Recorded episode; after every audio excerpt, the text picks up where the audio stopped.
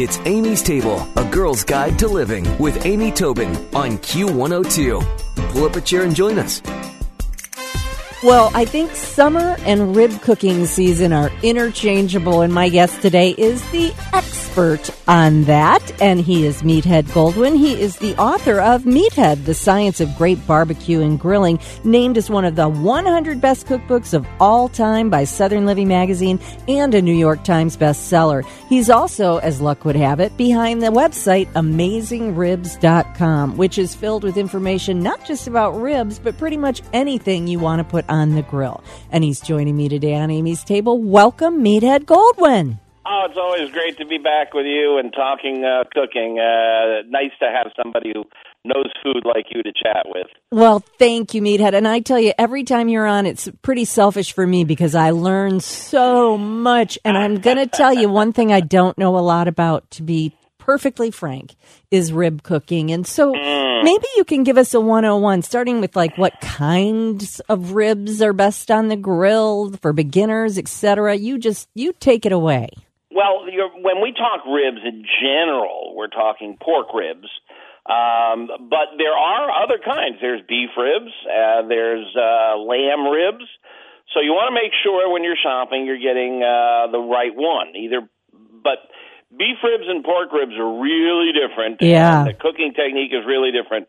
So let's focus on pork ribs today because that's Fourth of July food. That's you Yeah. know, summer food. Uh, I mean, I I think that ribs and Fourth of July are like turkey and Thanksgiving. They uh, they go together, you know, and and uh, it's always uh, you know it's it's it's elemental food. It's hand food, you know, no forks, nothing necessary. Now the the the secret here is is there are different cuts of ribs. If you think about the rib cage, it extends all the way from your spine around to your chest. So they take the rib cage of the animal and they split it into, into different parts.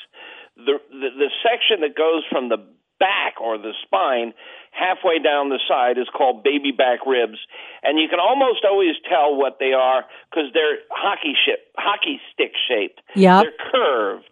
Um, the section from below that, that that goes from the side towards the front is more flat, and those are um, what we call St. Louis cut or center cut ribs. And uh, th- there's some differences in the qualities between them.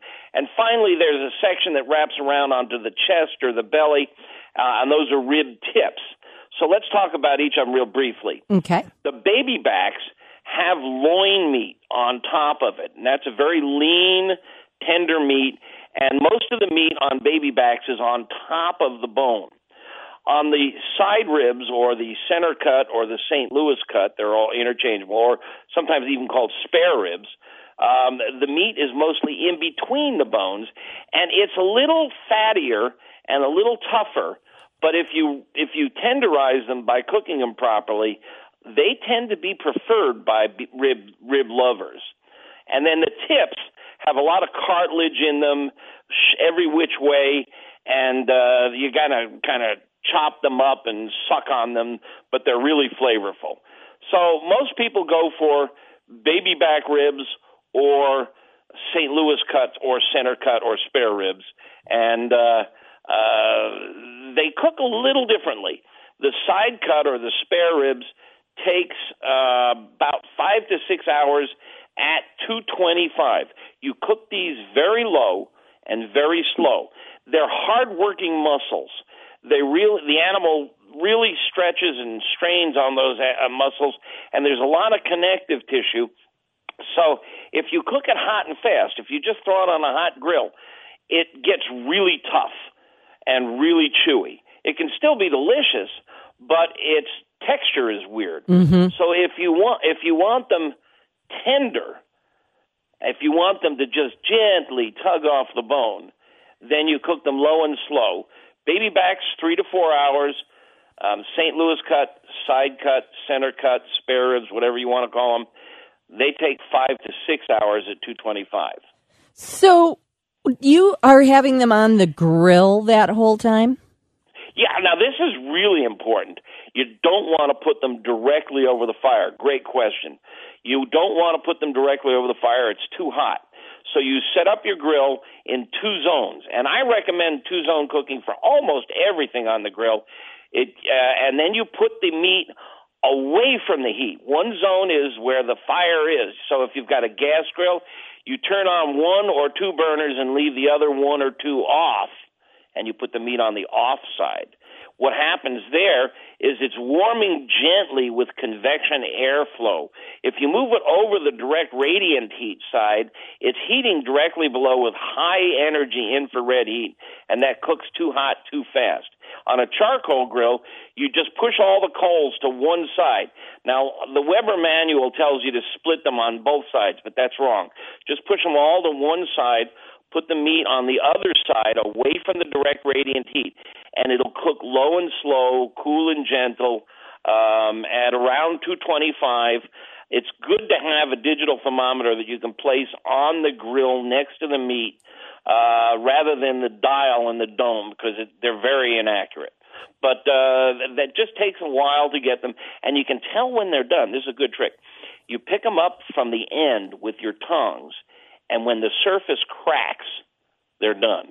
And that'll take three to four hours. It's hard to get a really good temperature measurement on ribs because the meat is so thin. So I'm. It's taking all the courage I can muster to ask you what I'm about to ask you because I'm afraid you're going to laugh me out of the room. Oh, what about people who put their ribs in the oven before they go on the grill? no, I, the, the, uh, the grill is just an oven outdoors. And what we just described, putting it on the indirect radiant, uh, the indirect convection side. So it's doing the same thing as the indoor oven. The difference is smoke. Right. And if you're going to do them outdoors, you can throw wood on the hot side, and that I strongly recommend um, while the meat sits on the indirect side. You can't do that indoors, right? Um, unless you've got a really big exhaust fan. So, um, so it's so, doable. If you have to in a pinch, you can bake them indoors before putting. You finish them on the grill, obviously, right? No matter how you do yeah. it. Yeah, you can do that, but uh, you know what? That's the opposite of what I would recommend. Cold meat attracts and holds smoke better than warm meat. So if you want that outdoor smoky flavor, you're better to start them outdoors on the indirect side, throw the wood on the direct heat side on the coals or on the burner, and give it an hour or so of gentle smoking, then pull it off and stick it indoors.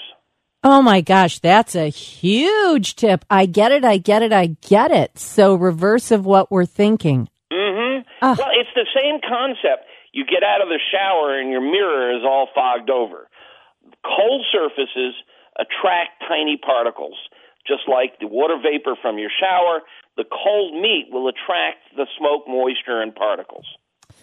Meathead, I'm telling you what, you just, I learned so much from you. Oh my gosh. Okay, so you've explained how to cook them low and slow. Any other rib tips to finish us up on this incredibly informative segment today? Well, the, the, the ribs tend to have a membrane on the back side. Oh, this yeah. the pleura. It is the lining of the cavity where the organs are. You have the pleura also. Um, and it can get leathery and it can get tough. A lot of folks leave it on, and some people love to gnaw on it. But in general, it's best to pull it off. And it's a little tricky if if you can. You can ask your butcher, would you remove the membrane? Um, but it's not hard. I've got pictures and video on our website. But basically, you flip them over so the membrane side is up, and you kind of work a little butter knife underneath between the membrane and the bone until it loosens, and then you grab it with a paper towel and yank it off, and it often comes off all in one strip. And that then you've got a little more tender, a little easier to eat, and uh, the smoke flavor and the sauce. Oh, one other tip: sauce. Don't put the sauce on until about 15 minutes before you're done.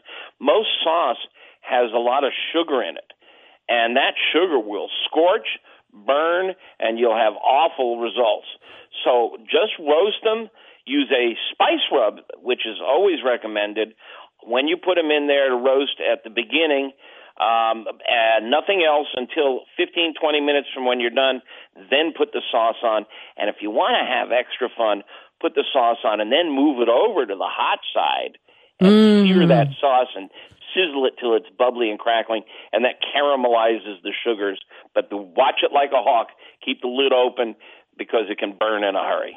Oh my God, that just sounded so delicious. And so here's the thing the same would be true in terms of sauce for barbecue chicken, barbecue, mm-hmm. anything you're putting that sauce on. Lid open just at the last bit, right? Yeah, and almost always start on the indirect side. Chicken is a classic. Start. What happens to chicken? The first thing that happens, you throw it over direct radiant heat, and you burn the skin. The skin is a large percentage of it is fat. So you burn the skin. Now you've got black chicken and it's raw in the center. Start it on the indirect side. Warm it gently when it's 150 degrees with a thermometer.